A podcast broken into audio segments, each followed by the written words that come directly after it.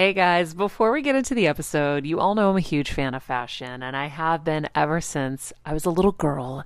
And my first job, by the way, was actually at Macy's. And my love for fashion began when I started there because I worked in the fragrance department, but of course, my eye was always on the clothes and the makeup and everything related to style. But here's the thing, my relationship with Macy's didn't end once my days of asking people walking by if they wanted to sample the latest scents came to an end. Nearly 20 years later, I still find myself choosing Macy's time and time again for literally everything. It's become a really beautiful full circle moment that they've been such amazing supporters of our show for so long. And when it comes to shopping, they have everything you need, whether I need a last minute outfit or Kevin needs a last minute outfit for our friend's wedding. We always head to Macy's. They've got us covered. So if you're in need of some retail therapy, perhaps, or looking to spruce up your home or your lifestyle, check out Macy's, friends. I've curated a list of some of my favorite items that have helped me upgrade so many parts of my life. Really my fashion the most, but of course home and baby and so much more. So check the link in the description and happy shopping, Hill Squad. I remember my mom always struggling with her hair. It's frizzy Maria, my mom would say in her Greek accent. Diehis, what do you have? I tried so hard to find her products. I wish I could share these products I'm using now with her because I know she would be so happy to finally have good hair days. I've always believed that hair is a woman's best accessory, and with OUAI's new anti-frizz cream, you can ensure that your hair always looks its best without the frizz stealing the spotlight. It's a lightweight cream that not only provides immediate frizz control, but also helps prevent heat damage. And get this, it lasts up to 72 hours. That's 3 whole days of frizz-free, gorgeous hair.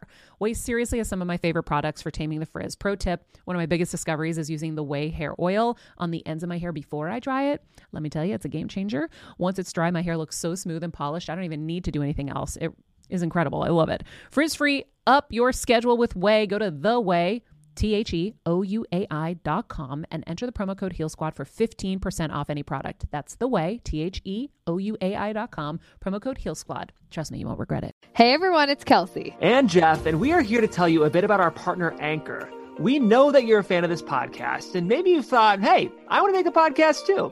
Well, we have great news for you guys. We want to tell you all about Anchor. It's the easiest way to make a podcast for a few reasons, but to start out, it's free. Plus, there are creation tools that allow you to record and edit your podcast right from your phone or computer. Anchor will distribute your podcast for you, so it can be heard on Apple Podcasts, Spotify, and many more.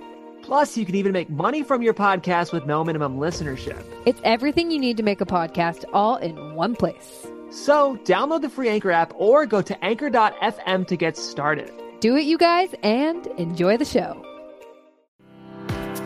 I'm on a journey to get better, and I want to do it with you. And I'm not just focusing on physical health. I'm focusing on everything: emotional wellness, spirituality, finances, relationships, and so much more. Every week, it will be my personal goal to bring us, the world's leading healers, experts, and game changers, to share groundbreaking secrets and tips to getting better in all areas of life. Getting better isn't easy, but it's a whole lot easier when we can do it together. Welcome to Better Together with me, Maria Menounos. Welcome to Better Together. It is Tuesday, April 21st. Welcome to the show, everybody. Our quote of the day comes from our guest, who I'm so excited for. I'm like so excited for our guest. Okay. Whether you've seen angels floating around your bedroom or just found a ray of hope at a lonely moment, choosing to believe that something unseen is caring for you can be a life-shifting exercise. That is by Martha Beck. I'm going to choose to believe that those things I saw the other night that I tweeted about were UFOs. The UFOs? And that I could have boarded one of those alien ships. No, don't board the alien ship, Maria. We need you. I can't believe we haven't talked about this. Would you pull a Gary Sinise? There's a Mars movie. I think it's Gary Sinise at the end makes the decision to leave Earth behind. I would totally go in a second. And he goes with the aliens on Mars to explore the universe. I would go in 1 second. The only thing that would make me sad is losing Max. So that sounds horrible. Bye, parents. Bye, Kevin. Bye, Max. My God. Damn. Cold. That was cold. Super cold. No, I would go in a second. But okay, so here's what happened. It was over the weekend, I believe. I don't remember what day. Probably Sunday, I think. Maybe. I don't know. Anyhow, I go into the backyard and I always look up at the sky. I love looking at stars. It's my favorite thing to do. And unfortunately, living in California, we really don't have stars in LA because of the smog. But another benefit of the pandemic is the fact that we are not polluting as much, so you can actually see the stars. And so I looked up and, I mean, guys, we talked about this yesterday. I can find a needle in a haystack. Like, I'm really good at finding stuff. Maybe it wasn't yesterday, but whatever, recently. I saw there was like one big bright star. If it was a star, I don't know. It could have been a planet for all I know. Venus, probably. It's like super bright lately. Super bright. And it's like just above our hedges, right? Like our big trees. And so then I saw like a dot, like a star, slowly going diagonal above it. And then I see another one. And I'm like, wow, that's so weird that they would allow two planes to fly on the same flight pattern. Like, I'm thinking they're planes that are so far away they look like stars. And then I see another one following it. And I'm like, holy shit, what's going on? And I'm like screaming for Kevin. He's busy. He could care less. This stuff does not get him excited at all. So he's like, I'm writing. Anyway, I call my neighbor and I was like, Ashley, I know this is going to be really hard because you really have to look closely. But go outside or come over here, whatever. I need you to see what I'm seeing. So luckily, she saw what I was seeing. So you're both using CBD cream? Yeah. So at that moment, I'm like, okay, another normal human is seeing the same thing I'm seeing. I am tweeting this out like right now. So I start tweeting like, is anyone else seeing this in the sky? So then Sean Waltman, X-Pac, from the WWE, response to me is like, I went outside, I see the same thing. And it was just like a constant stream. Like maybe it was like 40 seconds after one after the other, right? And I'm like, where are they going? It's just this diagonal thing up into the sky, and then it would disappear. Then my neighbor's husband comes out, and then he's saying, I see it too. So all of us in the neighborhood, and I'm begging people, who has binoculars? I need to see your binoculars. I want to see what's going on. My neighbor's freaking out. She's like, I've dreamed of seeing UFOs. We're freaking out. Then all of a sudden, I'm like, I have to try to take video or something, but it was really hard to be on the phone and do all this stuff at the same time. And I didn't want to miss anything because I just was like, what if there's some alien explosion up there? And I need to be looking up. I can't be looking down, trying to fiddle with my phone. So then at some point they stopped and I was like, what the heck did we just see? And what is going on? And then my neighbor texts me, Logan Paul has video. So Logan Paul's been on the show. He's in the neighborhood as well. And he had the most insane video where him and his friends he's quarantining with, and they're, 25 and they're hilarious. Oh my God, dude, what is that? And they're like screaming. And then one of the like star things or whatever it was that was climbing literally lit up and got big. And everyone's freaking out. I'm screaming. We're all going crazy.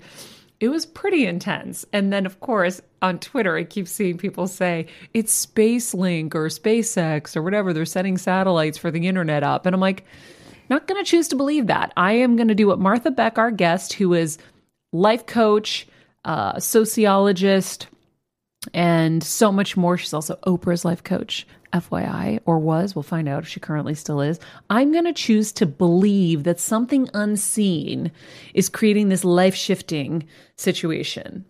I have an article on this, Maria. What? Are you ready? Oh, you're going to burst my bubble. I'm going to burst your bubble. Oh, come on. If you've looked up at the night sky recently, you might have been surprised to see a train of bright lights moving across from one side to the other. What's going on? The lights appear in groups of up to 60 in a long line. There have been numerous reports from places like the U.S. and U.K. of people seeing them, with explanations ranging from UFO to an alien invasion. Fear not, these lights are actually satellites launched into space by the U.S. company SpaceX. The satellites are part of something called Starlink. This is a project by SpaceX to launch thousands of satellites into orbit and beam the internet to Earth from space. SpaceX hopes to use this to fund the mission to Mars. So using global internet to fund the mission to Mars. But there is another imaginative thing tonight that I want you to know about that I've been looking forward to for 4 months now. What? The Lyrid meteor shower is tonight. It peaks tonight. It's been going on for about 20 days now. I've been seeing it on Twitter, and I didn't know what it was. So it is another meteor shower coming close to Earth, but here's the great news. This is the first time in like a year or two that we've had a meteor shower in LA that peaks on a night of a new. When you're on the go 24/7 like me, guys, finding ways to make life easier is so important for my health and sanity. And that's exactly what my friends at Macy's do for me. From working there as a teenager to now going to them for so many of my daily essentials, it's been my go-to for so many years. And having everything in one place is such a time saver for me. With being a first-time mom, for a while now, as you know, I've had plenty of those, and being able to rely on them for all the things has been amazing. Plus, having everything in one place has made being a new mom just a little bit easier for me. So I know we're all focusing on our families, our health, hopefully, our jobs, and everything in between, but it's time to make your life a little easier. And to help you out, I've curated all of my essentials from Macy's for you and the whole fam. All the details are in the show notes below, or you can just click the link in the description to get your hands on them too. I have some new picks on there. This little bomber jacket, this little black dress. You're gonna love it. Moon. So if you go out to I like to go out to Malibu State Park, mm-hmm. or if you go out to somewhere where you don't have light pollution, maybe Calabasas or something, and look up, you'll see probably one or two every minute or so. And what does it look like? Just dropping? Oh, no, they're shooting stars. You see, like, fireballs. Oh, my God, I got the chills all the way down my body. You'll see, like, literally the last time there was a new moon and I went out to see the meteor shower, I laid on my back in the Prius and looked up through the window. And for, 4 hours straight, it was just, some of them super bright, some of them went straight down and just turned into fireballs, and then just, all of them streaking across the sky. Tonight at midnight, I'm probably going out to Malibu. I have to stay up till midnight. I'll go with you. Yeah? Do you guys want to make a thing of it? I would go. Yeah. Are you kidding me? I mean, we can't go to a park if you're not. Then we'll get kicked out Tom Brady, which we'll talk about. There's a ground floor parking lot that I think is still open. Oh, okay. Yeah. No. Have to. I have to see this. First of all, I am psycho stargazer. So I just want to know, because I feel like a lot of my success has been either attributed to, and we can ask Martha about this, shooting stars I've wished on, or being pooped on by birds. Both are known to make things come true, right? So I want to know, Stephen, your professional advice. If I wish on these meteors that are going to be flying through the sky, is it the same as wishing on a star? I don't want to rain on your parade, so I won't talk. You ruin my life every day. Steven. I'm just telling you that most shooting stars aren't stars. They're just debris burning up in the atmosphere. Okay, so then it will count. Yeah, so it's the equivalent. It worked before. It's the equivalent of space bird shit falling on you. It's the space shit falling on Earth. Bird shit. Ted. It's space shit falling on Earth. Only Stephen Lemieux would compare the miracle of a meteor shower to space bird shit falling on all of us. I'm the one who knew about the meteor shower, guys. I get excited by star stuff. I love space. I stare up into space for an hour a week. I mean, if someone came right now and said, okay, if Elon Musk was like, listen, Maria, I have a spaceship and we're going to be fine. I promise you, I made the Tesla. We're going to get there. We're going to go. I just don't know if we're going to come back. Go where? To space. Oh, to space. Got it. Yeah. I would totally go in a second. I would just make sure I brought a good comfy pillow, some blankets, and my food. I mean, one of my goals for actually becoming wealthy is being able to afford a trip to space once in my life. Oh, for sure. 100%. And I think in the next 20 years, it's going to be pretty commercially available. You think within 20 years? Within 20 years, I think you can go to space for $100,000. Wow. Too bad, we I would all say lost all our money in the market. Probably within 10 years, honestly. I'd say by 2030, you can go to space for $100,000. I have a good friend who works at SpaceX, and she's a female, one of the 10% of women at that company, and she lost her job. And she lost her job?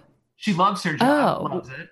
And she what works does on, SpaceX this do? SpaceX is Elon Musk's private space exploration company. Oh. So basically... with space exploration, NASA kept getting its funding cut because obviously space does not do much for our government in terms of anything other than research.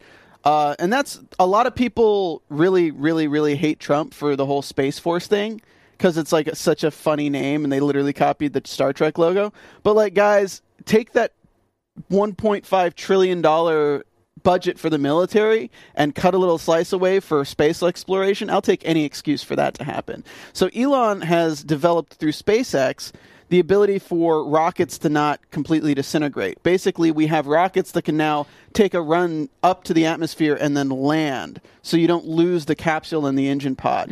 So it's cut down on the cost. It's economical. Yeah. So there's lots of things going on, because really the next step in human space travel is setting up some kind of pad on the moon, because right now most of the cost comes from the rocket fuel to get into the atmosphere. But launching something off of the moon where the gravity is slim to none is so much cheaper, and it's easier to build up.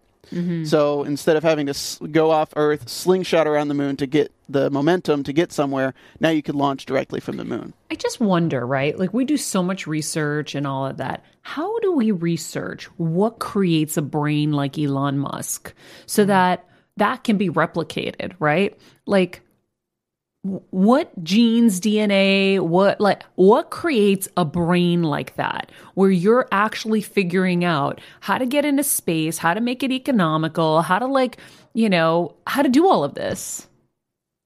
It's crazy.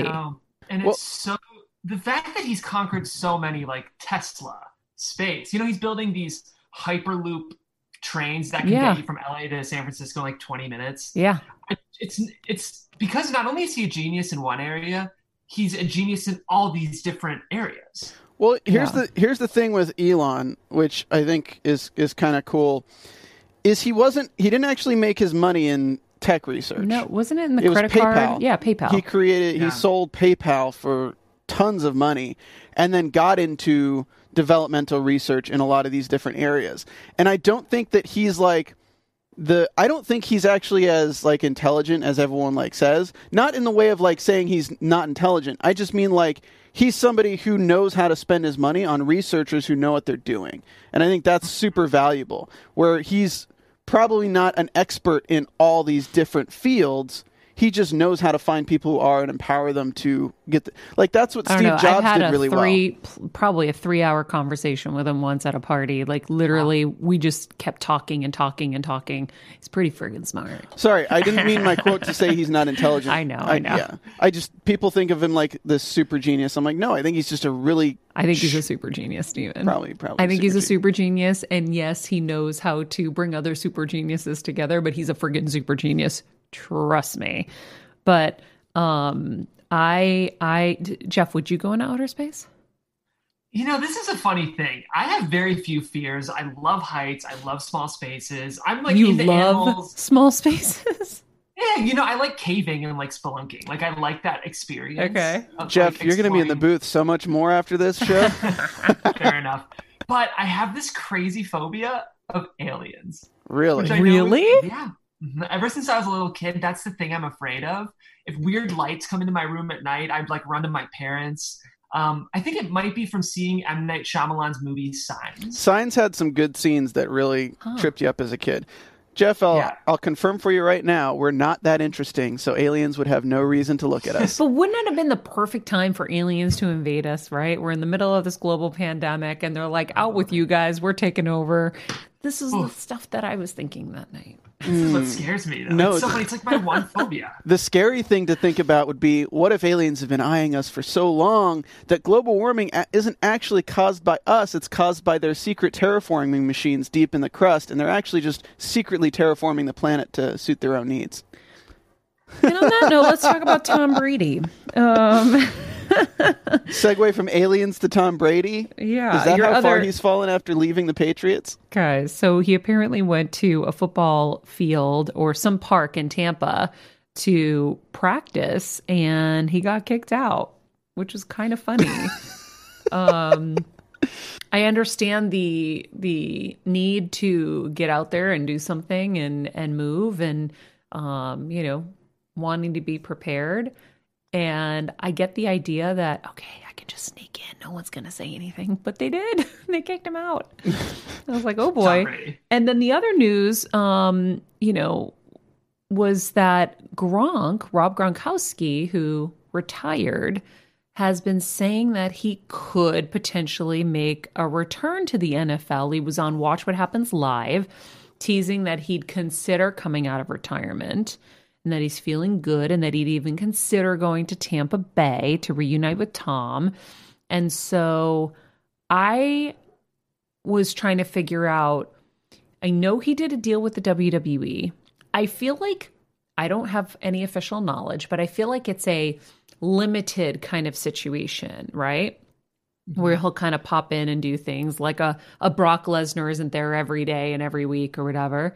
So I feel like this could possibly happen, especially if, I don't know, if Tom is really convincing. I mean, all the stuff with Tom moving to Tampa, I'm sure he's excited about the chance to open a new chapter of his career. I mean, he's opened up about that, and it's exciting to join a team, to know that you can become a leader and potentially change the direction of that team.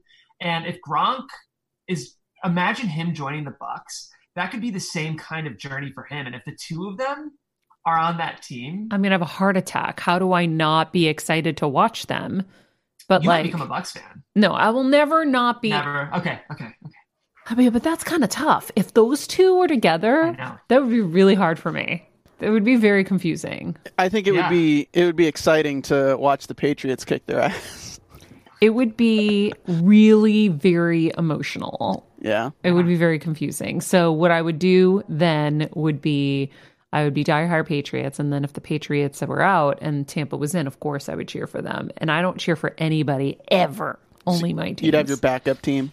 Yeah. You'd now have a backup team. I'd have a backup team. I think Tom Brady should do Masked Singer, though. If Gronk's going to follow in his footsteps, Brady should follow in Gronk's footsteps a little bit. I'd love that. I know. Meanwhile, I've been sitting here secretly hoping Kevin was going to come in. So we... Kevin or Mr. Patreon. Mr. Patreon, Mr. Morning Radio.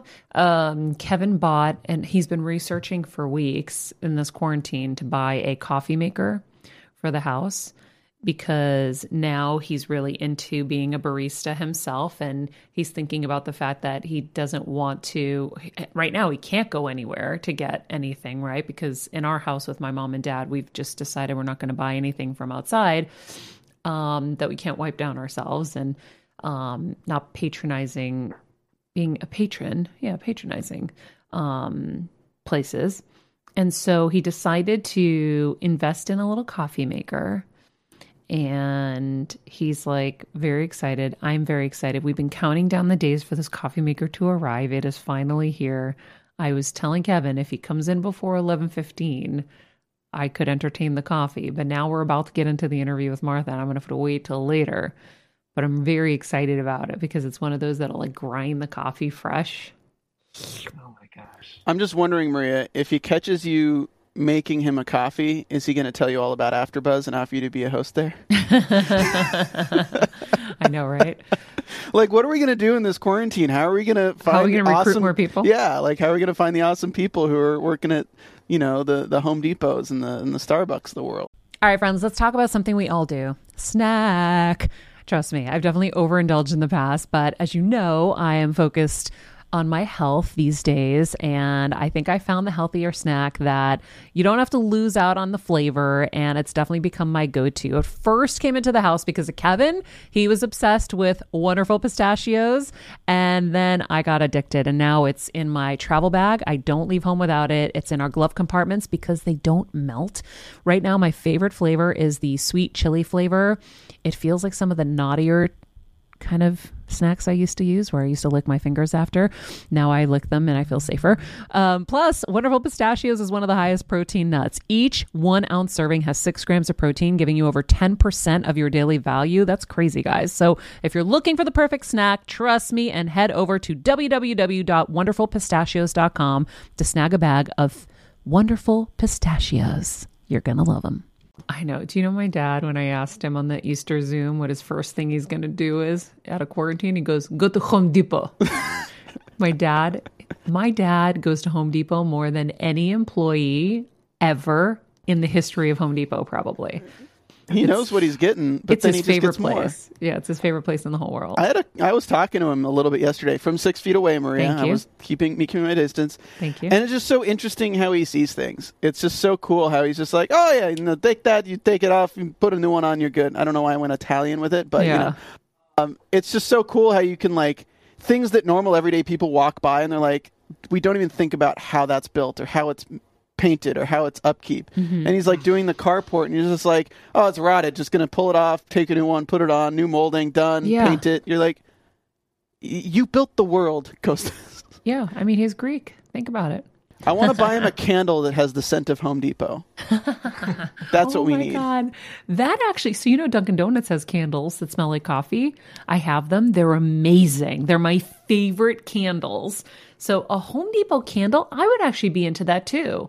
Like the smell of sawdust and stuff. I'd prefer it to the goop candle that somebody would get me. Yeah, no thanks. Not interested in the vagina candle. All right. And on that note, let's get to our interview. I'm really, really excited to chat with Martha because she has, I mean, I went down the rabbit hole of Martha articles and Martha videos, and she has so much cool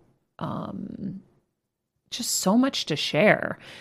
She's a New York Times bestselling author, like I said, a life coach, a speaker who specializes in helping individuals and groups achieve greater levels of personal and professional success. In addition to being Oprah Winfrey's life coach, she's a regular columnist for O, the Oprah magazine, and a global thought leader on social change. Ladies and gentlemen, Miss Martha Beck, how are you? Hi, I'm great. So happy to be here. So nice to meet you virtually. Yeah. I was just telling everyone that ever since Elizabeth introduced you to me, I've been going down such a rabbit hole of Martha Beck. And I just think, I mean, man, you have a lot of content out there. Yeah.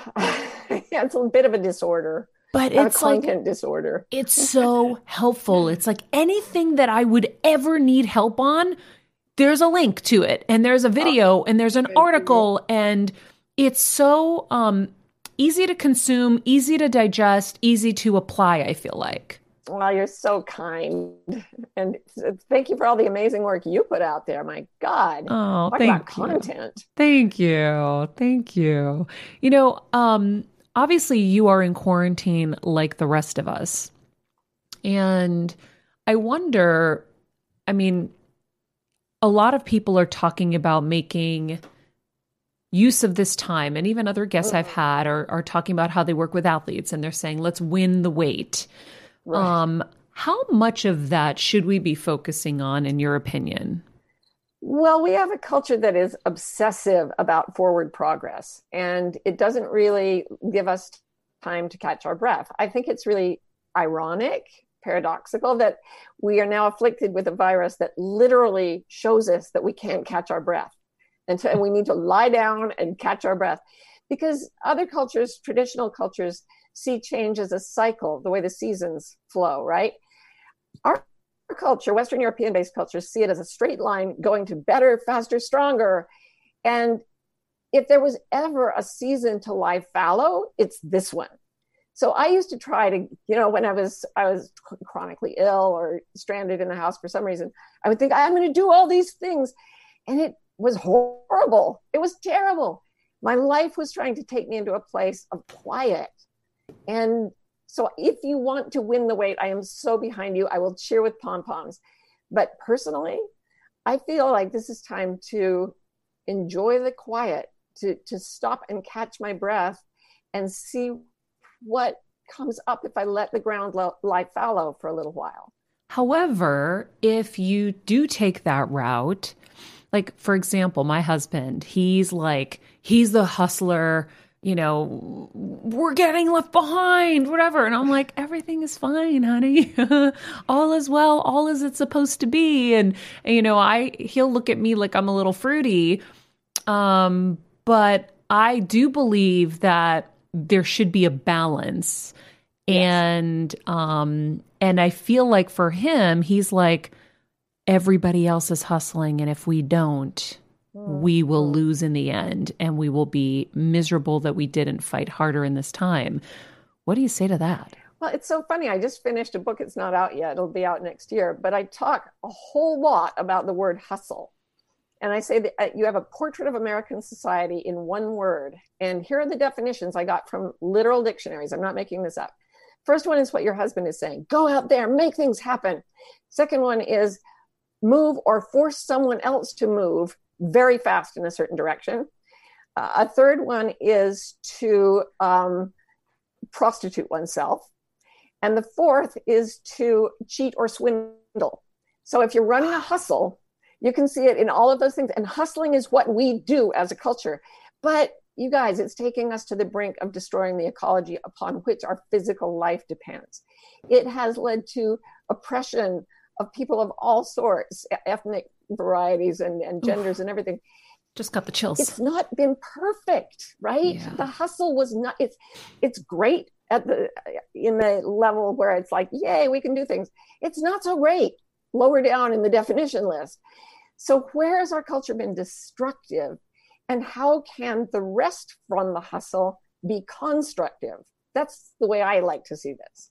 So how do you coach people to rest? I mean, I've studied Esther Hicks and the Wayne Dyers, who are all about allowing, and I've incorporated so much of that into my life personally and balanced out the Tony Robbins and all of this, right? So it's like, sure, you need a little bit of everything, but it is scary when the rest of the world doesn't really abide by that theory and that kind of practice. And so you're like, okay, I'm over here allowing and surrendering, and you all are hustling and pushing. You're not going to understand me. I'm not going to really understand you. So then how is anything going to move forward necessarily? Or are you going to go a different path?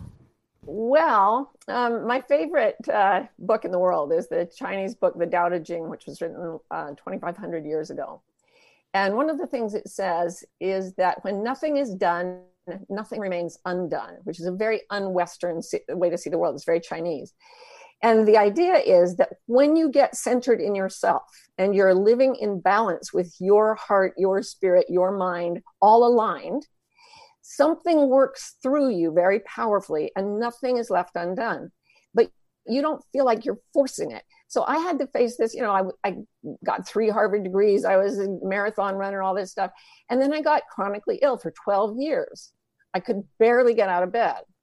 And that's a long time to not be able to hustle. Yeah. But I can tell you that everything I've done that I consider to be worth doing came out of being forced to stop hustling and find who I really was. And then stuff just started getting done. So I'm so curious about your health journey, because from what I read, and correct me if I have anything incorrect, which, you know, nowadays there are so many things that just keep getting spread. You recovered from depression, anorexia, fibromyalgia.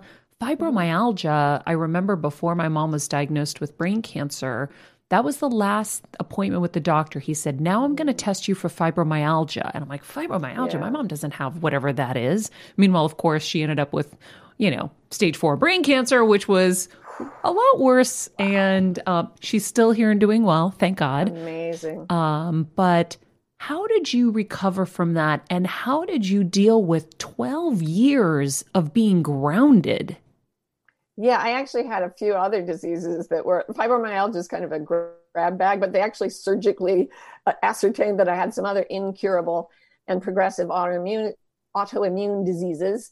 And yeah, 12 years was 12 years of my mind fighting to make my reality something different than it was. Yeah. And the more my mind insisted that I do what my culture said to do, the more my body said, no, you will do what nature says to do. So our whole culture is about, it's not in harmony with nature. It's not in our entire human culture. It's not in harmony with nature, but in our individual lives, it's not in harmony with nature. So instead of trying to please my culture, I finally gave up culture. I gave up, I said, I remember my mom always struggling with her hair. It's frizzy, Maria, my mom would say in her Greek accent. Ti ehis? What do you have? I tried so hard to find her products. I wish I could share these products I'm using now with her because I know she would be so happy to finally have good hair days. I've always believed that hair is a woman's best accessory, and with OUAI's new anti-frizz cream, you can ensure that your hair always looks its best without the frizz stealing the spotlight. It's a lightweight cream that not only provides immediate frizz control, but also helps prevent heat damage. And get this, it lasts up to 72 hours. That's 3 whole days of frizz-free, gorgeous hair. OUAI seriously has some of my favorite products for taming the frizz. Pro tip, one of my biggest discoveries is using the OUAI hair oil on the ends of my hair before I dry it. Let me tell you, it's a game changer. Once it's dry, my hair looks so smooth and polished, I don't even need to do anything else. It is incredible. I love it. Frizz-free, up your schedule with OUAI. Go to the OUAI, TheOuai.com, and enter the promo code Heel Squad for 15% off any product. That's the OUAI, TheOuai.com, promo code Heel Squad. Trust me, you won't regret it. Anything I've been taught can go out the window as long as it heals me. This was the Mormon community you were a part of, right? That was a big part of it. Yes. Yeah. I was born and raised extremely Mormon in an extremely Mormon family, and it didn't work for me. And if it works for you, great, but it did not work for me. And leaving that meant leaving, my family, all my friends from childhood. I was raised in a Mormon community, and pretty much everything else, my job, my career. I decided I didn't like academia at about the same time. Wow. So quit that. And, it happened after I got so sick that I had a surgery. And during the surgery, I had one of those experiences they talk about in near death circles. I wasn't nearly dead, but I was anesthetized, and a light came into the room, and I was fully aware and could look around the room, even though my body was lying back.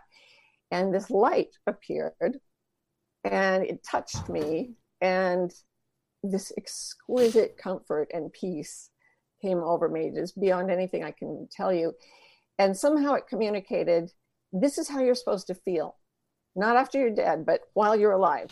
Do anything that feels like this. Don't do anything that doesn't feel like this. So I came out of that and quit my religion, my job, my friends, my family, like everything, my home, my career, and just I started moving toward that. And that's what I've been telling clients to do for 20 years. Does it feel wonderful? Do that. Does it feel horrible? Maybe don't do it. That's it. And they pay me. Yeah. I never say anything else. Well, it's hard for people to grasp all of that because they think, well, how am I going to make money? How am I going to survive? Because, like an artist, anytime a family hears that their kid wants to be an artist, they're like, oh, you're never going to make any money. But that's what's going to feed their soul.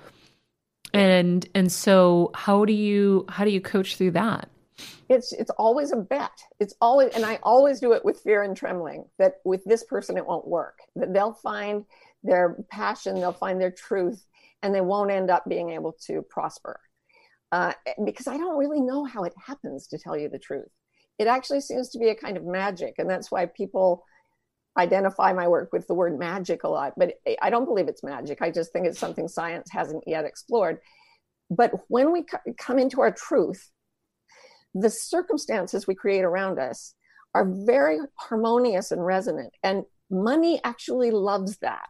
Money loves love. Mm. Money doesn't love hate. So if you're doing what you love, where you love, with people you love, you're going to attract more love than if you're doing things you hate with people you hate in places you hate. It always works. It's been thousands of people now. It seems to work. That's all I can say. I love that. Your journey sounds reminiscent of Anita Morjani's. Mm-hmm. Yeah. So I've had her on the show before and talked to her and connected so deeply with her because she was going against the grain, like most people. And I've read so many things now of yours where you talk about this. And if you're going against the grain and the grain of your nature, your body is not going to respond well. So that's why you got the autoimmune diseases. And when you didn't listen to that, you got something else. And when you didn't listen to that, you got fibromyalgia. And when you didn't listen to that, until like God completely grounds you. And I think the same thing happened to me where I wasn't listening. And then I ended up with a brain tumor. And it was like, okay, I hear you now. I hear you loud and clear. And it put me on a completely different journey. And it's interesting to hear you say that about this time for people. that this is loudly speaking to everyone to be still and to rest. And to reevaluate, like, what have we been doing? One of the things I'm teaching this course called Practical Wayfinding, and one of the things that I just taught in it was, look at something you've lost because of the pandemic. A lot of people, I mean, job loss is just horrifying. The economics are even more horrifying than the biology of it. But on the other hand, for 30 years, the number one thing people have been telling me is, I hate my job. Most of the jobs we have were based on a factory economy that treated people like machine parts, and they're not conducive to human well-being. So, okay, your job's been taken away. That's awful. But think about the part of the job that was awful and, like, flip it around. See if maybe you've been spared, because that's what happened to me. I couldn't do the job I had decided I was going to do, and it turned out to enable me to do something I wouldn't have dreamed of. But first comes that flipping of perceptions. You got to let go of your attachment to something that was making you sick, whether it was in chronic illness or with a brain tumor like you, or if it was just making you feel bleh and horrible and leading to diabetes and heart disease or whatever. Think about what's worth losing. Like, let's not bring every part of it back. Let's just bring the parts that were nourishing us in the earth. And let's see if we can make that work, because if it doesn't, then we're going to see more exponential growth curves, and they will have to do with the ability of the earth to sustain us. And it will be, there's no waking up for, it'll be a wake up call, but we won't be around to see it. So, like, what a brilliant opportunity. I was talking to someone who's been sick with this thing for 3 weeks, and she said, what an incredible opportunity to stop and evaluate what we were doing before and rejigger our lives so that they match what we always wanted in our hearts, and maybe save the world. You know, that I would be agree. Nice. I agree. I had that time recovering from brain surgery to have those thoughts and to have those breakthroughs. And I want to understand more clearly, because one of the things that I've been talking about every day here is, if you have lost your job, and if you don't foresee it coming back for a long time, because that industry isn't going to come back because of the, you know, the side effects of this disease, this is your moment to perhaps look into finding a life coach that can help you find within you something you didn't know was there that you can pursue. So when you say find the bad in the job, I mean, we all know most people hate their jobs. I've done segments on here before where I'm like, here are the 50 jobs you never knew existed that will make your heart smile every day. Go hug pandas in China for a living or whatever, or test water slides. And, you know, these things actually pay. And so I think it's great. But how does someone do that? And I know you talk a lot about, like, turn devastation into transformation, and that's what this is. Yeah. And what the methodology that I teach when I train life coaches is to utilize the worst things in your life to break out of the typical life pattern and create something that works from within. So we do one exercise that I call to hell and back. Any area where you've suffered and recovered, like you had your brain tumor, and you've also had your life on the red carpet. Probably some of that was great for you, and some of it maybe not exactly what was right for you. I don't know. Mm-hmm. Accurate. You should ask. Okay. So if you realized, if you woke up and went, oh, I didn't really like that, it caused me to suffer, and now I'm back. That's a place where you can lead others. And then you combine that with the 10,000 hours you've spent doing what you love most to do as a child. So I spent a ton of time reading as a child. I was especially interested in psychology. And so when I went to my hell and back experience, being so sick for so long, and I came back, I thought, well, I'll never forget. I had a therapist at the time, and she said to me, I was finishing my dissertation for my PhD, and she said, how long has it been since you read a book for fun? And I was like, oh, right. That's a thing. You can do that. So I bought a copy of Jurassic Park at the grocery store on the way home from my therapy appointment. And I'd been desperately ill, no energy for a long time, stayed up all night reading it, had a blast. And by morning, I knew I wanted to write books that people would read for fun. And it was so obvious. I'd been to that place with no fun. I loved books. All right, I'm going to make a book that is fun and maybe even brings people back from places that aren't fun. And every single life coach I train has a different Helen Back and a different 10,000 hours. But if you put those two things together, you're addressing a pain point for a lot of people, and you've got the practice to offer it. That's exactly what you guys are doing with producing this show. Wow. Very cool. Yeah. And that's why life coaching isn't like therapy exactly. I mean, part of it is helping people grieve and whatever, but then it like puts the building blocks of your life together and says, let's make something that's economically viable, that's practical, that works with your family, and that makes you happy. Yeah. That would work. And I think we could do it for the whole damn world if we just slow down enough. That's the key. And that's what I always would say to people. I'm like, how do I teach people what I've learned without them having to have gotten a brain tumor, right? How do I share? As a first-time mom with a baby, I'm always on the go, whether it's running errands, getting my coffee, going to doctor's appointments, or just spending quality time with little Athena. And that's why I rely on Wonderful Pistachios to keep me fueled and ready for anything, no matter where I am. Kevin even keeps a bag stashed in the nursery. You know, for the nighttime hunger moments. Wonderful Pistachios comes in a variety of flavors and sizes, making them the perfect snack to have literally any time, whether I'm enjoying them during a quick break in between taping this show, or I'm on the go and it's in the diaper bag. I do carry it in my travel bag, and they're in my car. At this point, when I'm leaving the house, I think keys, wallet, Wonderful Pistachios. Bonus, Wonderful Pistachios is one of the highest protein nuts, with 6 grams of protein in every 1 ounce serving. So on top of all that, they keep me feeling satisfied. I'm energized while I'm juggling all this crazy stuff in life. Next time you're looking for a convenient and guilt-free snack, head over to www.wonderfulpistachios.com and stock up on your favorite flavors today. Minus the sweet chili. All of that. And now it's like everyone's in the midst of their brain tumor in a sense, right? Everyone's forced to stop. And they've been thinking about what you've said, and it went right past them, and they thought, oh, poor, I feel bad for people who get sick or who can't go out of the house or whatever it is. And then when it happens to them, something's like snags in their brains.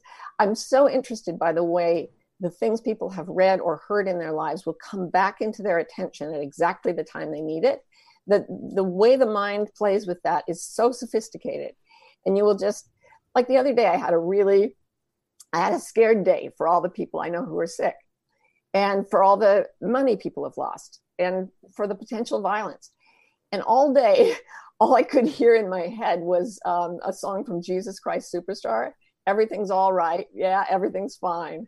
And we want you to sleep well tonight. And I just walked around the house, and it just kept playing in my head. And I've learned that lyrics or fragments of poems or things I've heard people say on TV will come in like that insistently to tell me where I need to go psychologically so that I can create practically a life that works. Wow. Yeah. One of the things I thought was fascinating was it was an old video of you and Oprah where you were talking about how you can kind of size somebody up by finding out what room in their house you would least like to have anybody come into. Right. And I sat in bed and I was struggling with it. I'm like, I don't think I have a room that I wouldn't want somebody to be in. Like I kept looking. I'm like, okay, I mean, maybe the dog room, because the floors are a little like lifted because they've peed in there so many times. It's kind of like a little not right. But yeah, I don't know. But that's why you're doing this. So all of viewers out there, if you just write a description of your house, like set a clock for 3 minutes, write a description of your house. This will be an analogy, a perfect illustration of your inner life, because the way we choose things in our houses is a reflection of what we're feeling and thinking. So I can just walk into someone's house and walk through it and basically see what's going on inside them. And when I have people do this exercise, they'll say things like, well, the house is great, except for the bureau where my husband keeps his work stuff. I'm never looking at that. And then you find out the husband's an embezzler. Or one woman told me she painted her entire house. Every room was either black or white. And she was very religious and very like, there's right and wrong. And she actually said, the house is okay because sometimes I can go into the yard. Wow. But she thought in these black and white severe categories, and then she broke through it, went on and became a life coach like me, and now has this house that she's decorated to fit her, the nature she had all along. But you don't have a room you hate. Oprah didn't have a room she hated, because look at your lives, you know. But there may be a drawer, there may be a junk drawer somewhere that isn't your favorite, whatever's your least favorite, that'll be the place where you want to access and try to. I feel like the only thing I just realized was my parents' room, because I didn't think of anything. I thought of all my rooms and like everything that I have control over. Their room is the only room, actually. And isn't it funny? So the only place in your inner life where you might have some disruption is the place where your parents live. Oh yeah, total disruption. Damn. There you go. Yeah, always works. Yeah, and that's probably the area, you know, that I try to control so much, as I try to control their happiness, their health. No, and it's funny because, Martha, I actually highlighted a part of an article that I thought would help people so much. And it was, I believe it was the lessons we need to unlearn. Oh, no, it was the things that the advice everyone ignores but shouldn't. And it was number 5: free yourself from dysfunctional people by refusing to try to control them. So, not saying that my parents are dysfunctional, but you admit that you're trying to control them. A billion percent. That's the only dysfunction you can handle, and that's the messy room in your life. Yeah, and that's my roller coaster, because I go away from it and I get happy, and then I get sucked back in, and then I get unhappy, and it's that roller coaster. But this is the line. Oh my God. I labored for decades. This is you. I labored for decades to make sad people happy, rigid people flexible, aggressive people empathetic, and so on, before finally noticing that 1, this never worked, 2, it drove me insane. Then I read codependency expert Melody Beattie's advice on how to deal with dysfunctional people, and it says, unhook from their system by refusing to change or influence them. Wow. It'll set you free. If this pandemic does nothing more for you than hearing you read that, it's okay. It was worth it. Right? Yeah. It's a huge thing that people are trying to control each other like crazy right now to stay safe. And they're running into the truth that you really can't control anyone. And that forces you to go inside and unhook, as Melody Beattie so eloquently said. Yeah. Oh, I'm reading that immediately. Yeah. But I think that is such a hard thing for a parent with their kids, me parenting my parents. And then I feel like I set a bad example sometimes, because other younger people around me look to me and see how much I take care of them. And then they feel like they have to go to these crazy lengths. And I'm like, no, I'm dysfunctional. I don't think this is normal. And it's hard. The cure for trying to control people, for codependency, is to take your attention off the other person and put it on yourself, which most of us feel is selfish. Mm-hmm. When you go to a codependency 12-step group, instead of saying we're powerless over alcohol and our lives have become unmanageable, it's we are powerless over others and our lives have become unmanageable. It's a lot less fun than alcoholism, because you never get to be altered. You're just like always trying to manage people, and you don't get to drink. But you can do an exercise. Your producer, Jeff, and I were talking about maybe you would like to do a little exercise. Yes. Came up. How would you like to do one to sort of set you free from that? Let's do it. Okay. So as I said, I've been teaching people to do this with all kinds of things that they've had to let go of because of the pandemic. Jobs was the one I just mentioned, but control over others is a big one. Mm-hmm. So imagine that you are trying to pull everyone you know up a mountain as you climb it yourself, and they're all in a big net that's attached to your belt. Mm-hmm. And you've got a rope and some carabiners, and you're climbing up, and they're all behind you. I know this feeling very well. I'm very familiar. Mm-hmm. And now, imagine that lightning strikes you, and it severs the rope that's hooking you to them. Ooh. And they all fall to their death. So it's my fault. Is it? The lightning was your fault.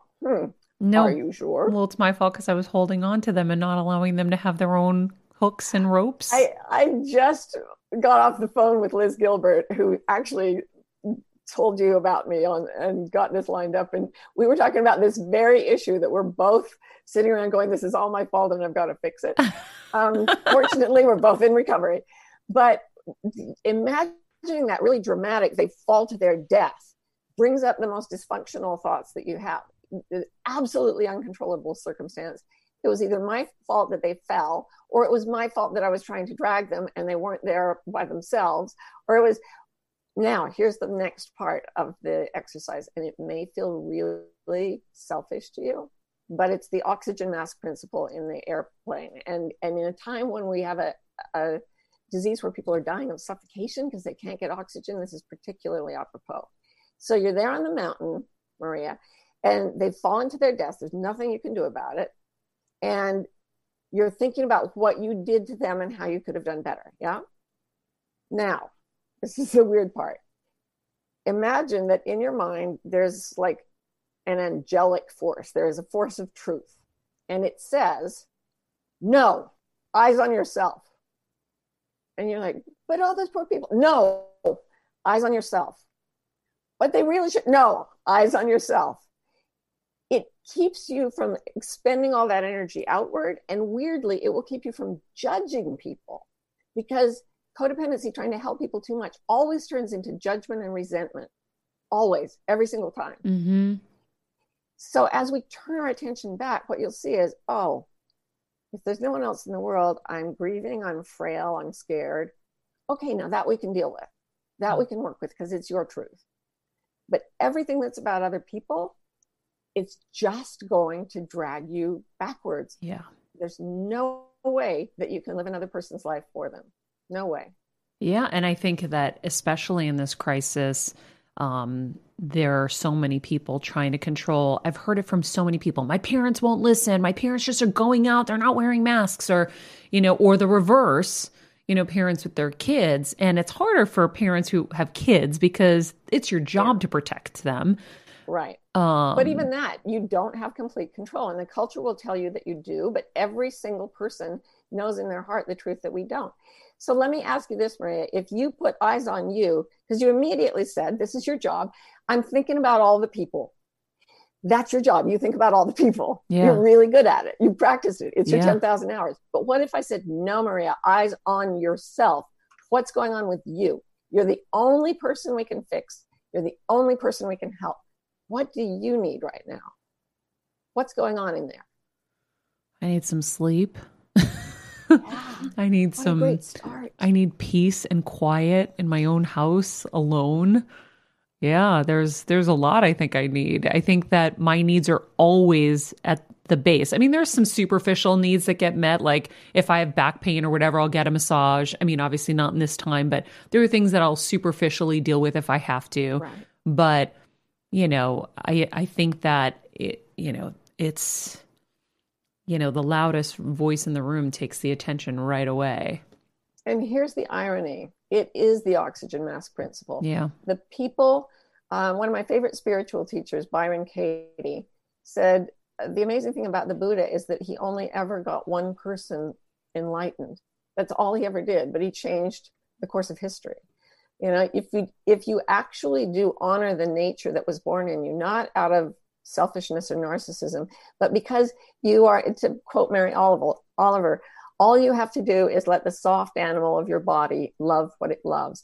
If you start taking care of this soft animal and this soft heart, just you, what's amazing is the force, or whatever you want to call it, works through you to create an incredible emanation of goodness and healing. So to the extent you're doing this to help other people, you probably are dimming your light. To the extent that you do this because you love it and you're taking care of yourself, you will get more and more visible, influential, clear, bright, and revelatory for many, many people. Yeah. It's this weird paradox.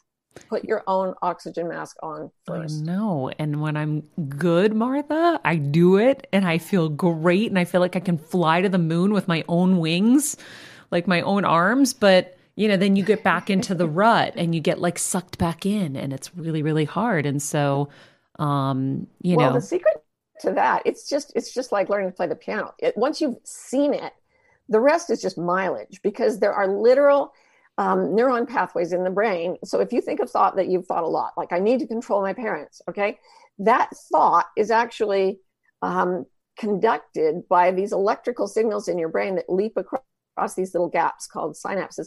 And every time you think a thought, especially if you believe it strongly, a layer of this inert fatty substance called myelin wraps around that circuit, just like we wrap rubber or plastic around an electrical cord. It actually literally is an electrical cord. Every time you think that thought, especially with emotion, a new layer of myelin wraps around that circuit. And the effect is that you believe it more and it becomes more emotional to you. And so it's a self-reinforcing cycle.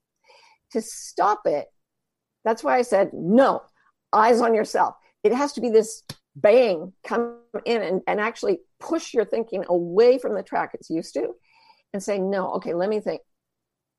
What really happens when I exhaust myself is I can't be there for anyone. Mm-hmm. What really happens when I try to control people is I judge and resent them. What really happens, and it will actually be like trying to drive out of deep ruts in a road to create new pathways. It's hard. The only way it happens is if you just keep repeatedly questioning the beliefs that you know are already wrong. And if you do it enough, that first synapse withers and a new one comes in that says, my own oxygen mask first, right? I'm here to help everybody. Wow. I'm going to start practicing that. Yeah. It is. It's just like piano or horseback riding practice. Yeah. There was another article that I really liked, and I had somebody on my show the other day who was talking about, I think it was Sophia Amoruso. I don't know if you're familiar with her, yeah. The girl boss. She was talking about we're kind of a culture of burnout or something. Maybe it was her, maybe it was somebody else. But when I was reading your burnout list, I was like, oh, my favorite was when it was like when you hate everyone. Now, I love people. I love being with people. I love hosting. I love all of that. And I got to a place I remember where I'm like, I hate everybody.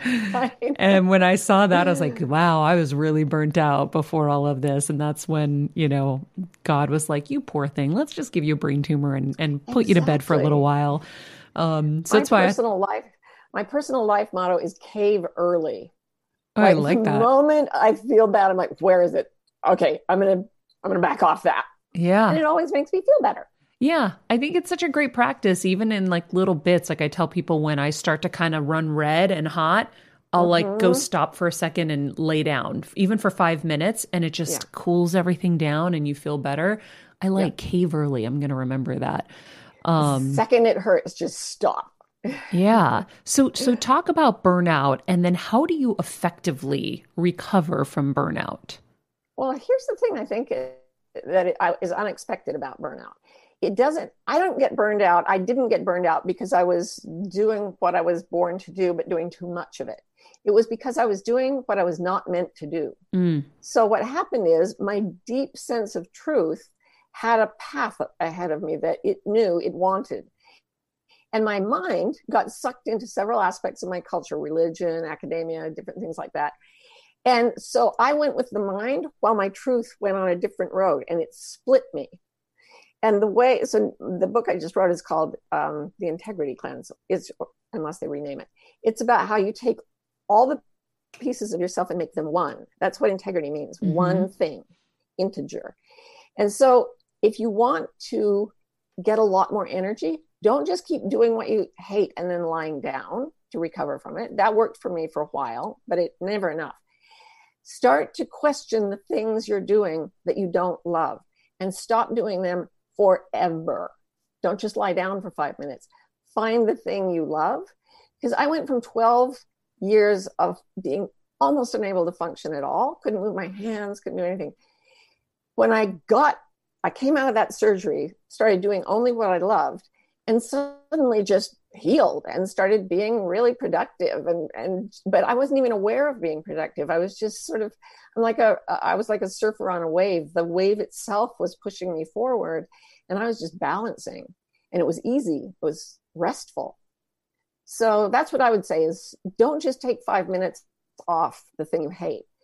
During those 5 minutes, acknowledge that you don't love that and that you're being split from your heart, from your soul, from your truth, and then start to find your way back a little at a time. I still can't believe you went on a 12-year health journey. That is intense. It sucked. It frankly sucked. How did you go from that to Oprah? Do you mind me asking? You know what really happened? I went skiing. People started coming and asking me for advice, and I couldn't understand why they would do that. So I wrote a book to give them so they would leave me alone, because I genuinely am an introvert. And the book backfired horribly, and they kept coming to see me. And the Oprah show called me, and they said, we need to talk to some experts on de-stressing your life. And I said, that sounds nice, but I'm going skiing. Goodbye. And apparently the producer, she later told me she'd called like 19 so-called experts. I was among them. And she said, your response was the only one that didn't sound stressed. And so a friend actually came out and found me on the ski slope by the lift and handed me a cell phone. And it was the Oprah show. And they gave me a whole hour to plug this book that I wrote so that no one would bother me anymore. Oh my God. Isn't that so funny but you also, it wasn't that you didn't sound stressed. You were living what you're talking about.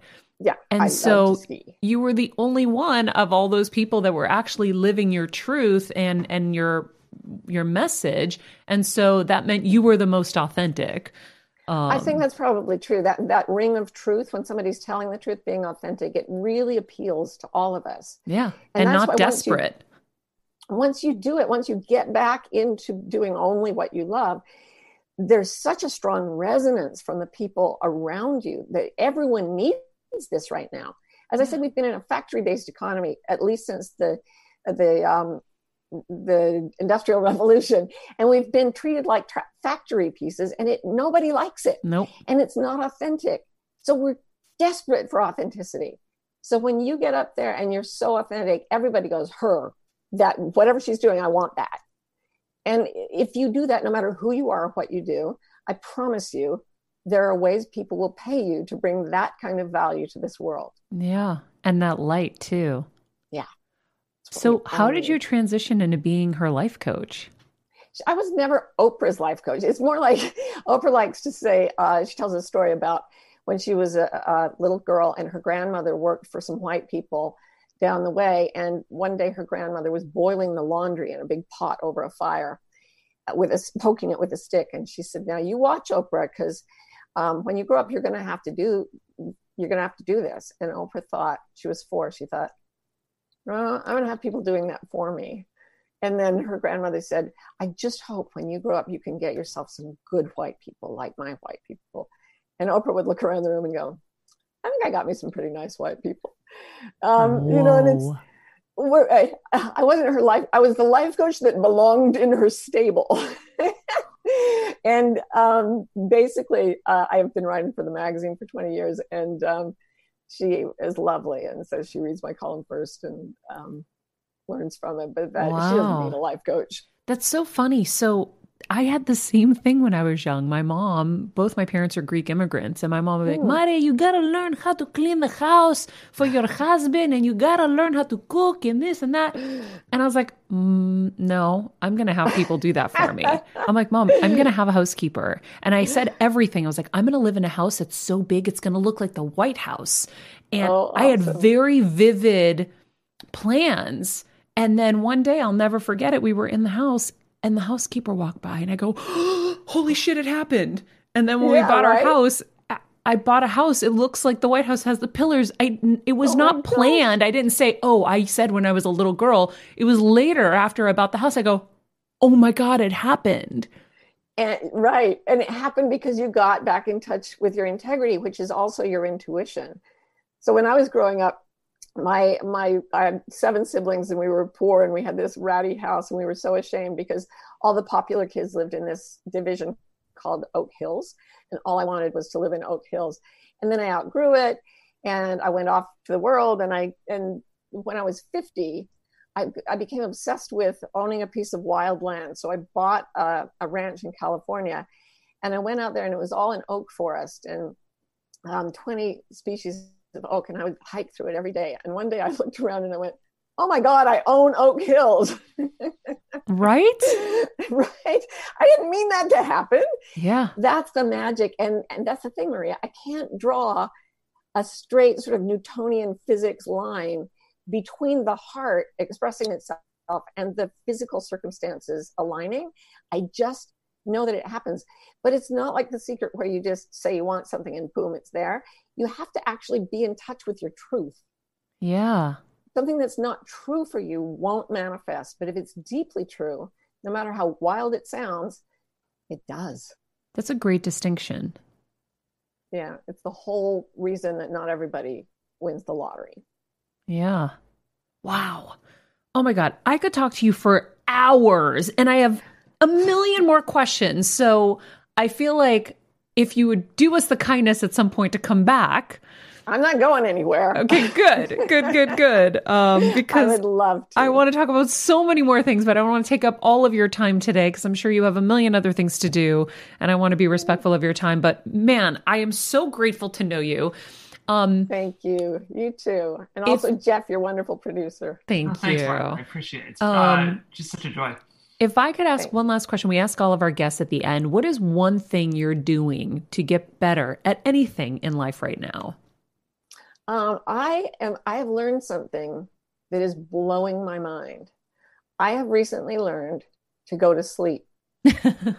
I am not kidding. I've had the worst insomnia. They gave me an insomnia drug that has never failed with anyone. I had to lie down in the position I wanted to sleep in, take this stuff. And they said, within 5 minutes, you will be out. You won't remember anything. 45 minutes later, I got up and started teaching myself to play the ukulele to see if I really was not laying down memory track. This stuff, I could not sleep. Wow. And that led to a lot of my health problems. And then I found medication that helped. But my insomnia came back during the pandemic. And I would lie in bed worrying about everybody. And then I started doing this exercise. No, only eyes on yourself. And I started looking for what in my body felt peaceful, felt relaxed. And the idea is I just focus on what feels relaxed. You loosen the muscles of your face first and you feel the pleasure of that. And you become like a cat or a dog, just enjoying the selfish pleasure of your muscles relaxing. And if the thought of other people comes up and I think I have to help them, I say, no, eyes on me. And I've been sleeping like you wouldn't believe. And I just wake up so refreshed. It's like I'm aging in reverse. I'm loving this so much. 57 years old. I'm finally learning what new babies know. And I think it could probably help you too, Maria. Yeah. Oh my gosh. Sleep would be so nice. I'm very interrupted with my sleep. Not going to lie. Well, this disease is teaching people to sleep, I'll tell you. Yeah, I think I need to do the routine. We had Yogi Cameron on yesterday, and we were talking about a sleep pattern and waking up at the same time and going to sleep at the same time. So I gotta focus on that. It really is the weirdest thing. We are a culture that goes crazy for progress and doesn't know how to sleep. And I've been one of the worst offenders, but it sounds like maybe we're all going to be shaken to our senses now.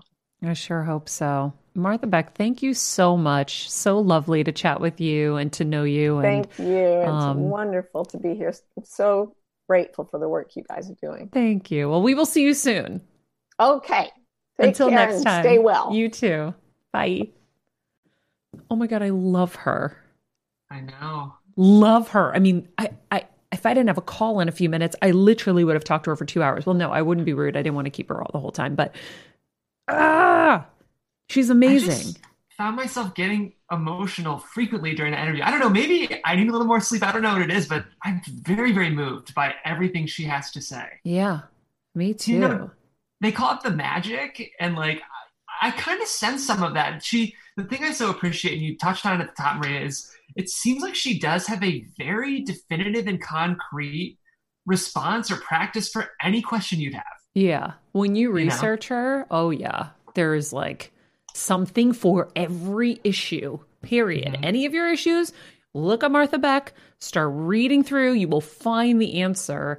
I'm so excited that we got to do that. Thank you guys for joining us as always, wherever you're watching us, YouTube, Facebook, Insta Live, whatever. And if you loved the episode, share it with a friend. There was so much information in here that I think can be helpful to people. So please share it, and social it out, whatever you do to get it in the hands of the people that need it. Rate, comment, subscribe. All of that is really helpful. I was just going to ask Jeff. I felt like this. So you look through the window and I'm just like, Jeff, I want to know how people can get involved in our show for Thursday. Yes. With Tony Robbins. Yeah.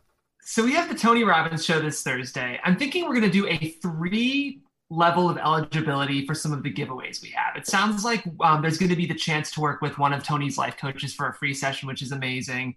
So there's one of 3 ways to be eligible for the show. One, Maria is going to post today a photo of her and Tony promoting the show. If you share that photo with 3 people, we will enter you into the eligibility to potentially get a free coaching session with one of Tony's coaches. We're looking for great questions on that post as well. So if you submit a question and engage with the photo in that way, or an iTunes review. So we'll be looking through all of those. Just make sure on the iTunes review, you leave your Instagram handle, and that way we can get in touch with you for the eligibility. Oh, good point, Jeff. That is such a good detail. Very important. Okay. Yes. So do these things, to, enjoy some of the giveaways. 'Cause I know there might be some more in there we're working on as well. In the meantime, if you haven't migrated over to Patreon, please do. We have another amazing episode this week. So join us. The link is in the summary. In the meantime, to stay up to date with Martha and her endeavors, you can follow her on Instagram at the Martha Beck, B-E-C-K, Twitter at Martha Beck, at Maria Menounos, at Steve Lemieux Photo, at Jeff Crane Graham. And remember, be nice people, make good choices, and be present.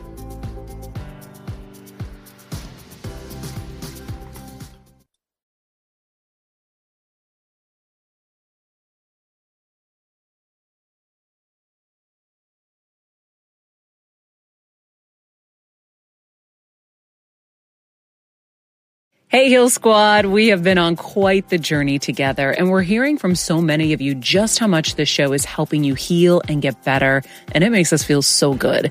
We love, love, love it, and we just ask that you don't keep it to yourself. Spread the message and share the show or your favorite episode with your friends. And if you want to help us even more, you can leave us a 5-star rating and a comment on Apple Podcasts or Spotify, and follow us on Instagram at Heal Squad. You can also DM us anytime because we love connecting with you. And finally, you can also join us on Patreon for our monthly live heal events with world-class healers and ad-free episodes exclusive only to Patreon and our Super Heal Squad for as little as $10 a month. So go to patreon.com/HealSquad to join. Getting better isn't easy, friends, but as I say all the time, it's a whole lot easier if we can do it together. We love you all so much, and we love doing this thing called life with you.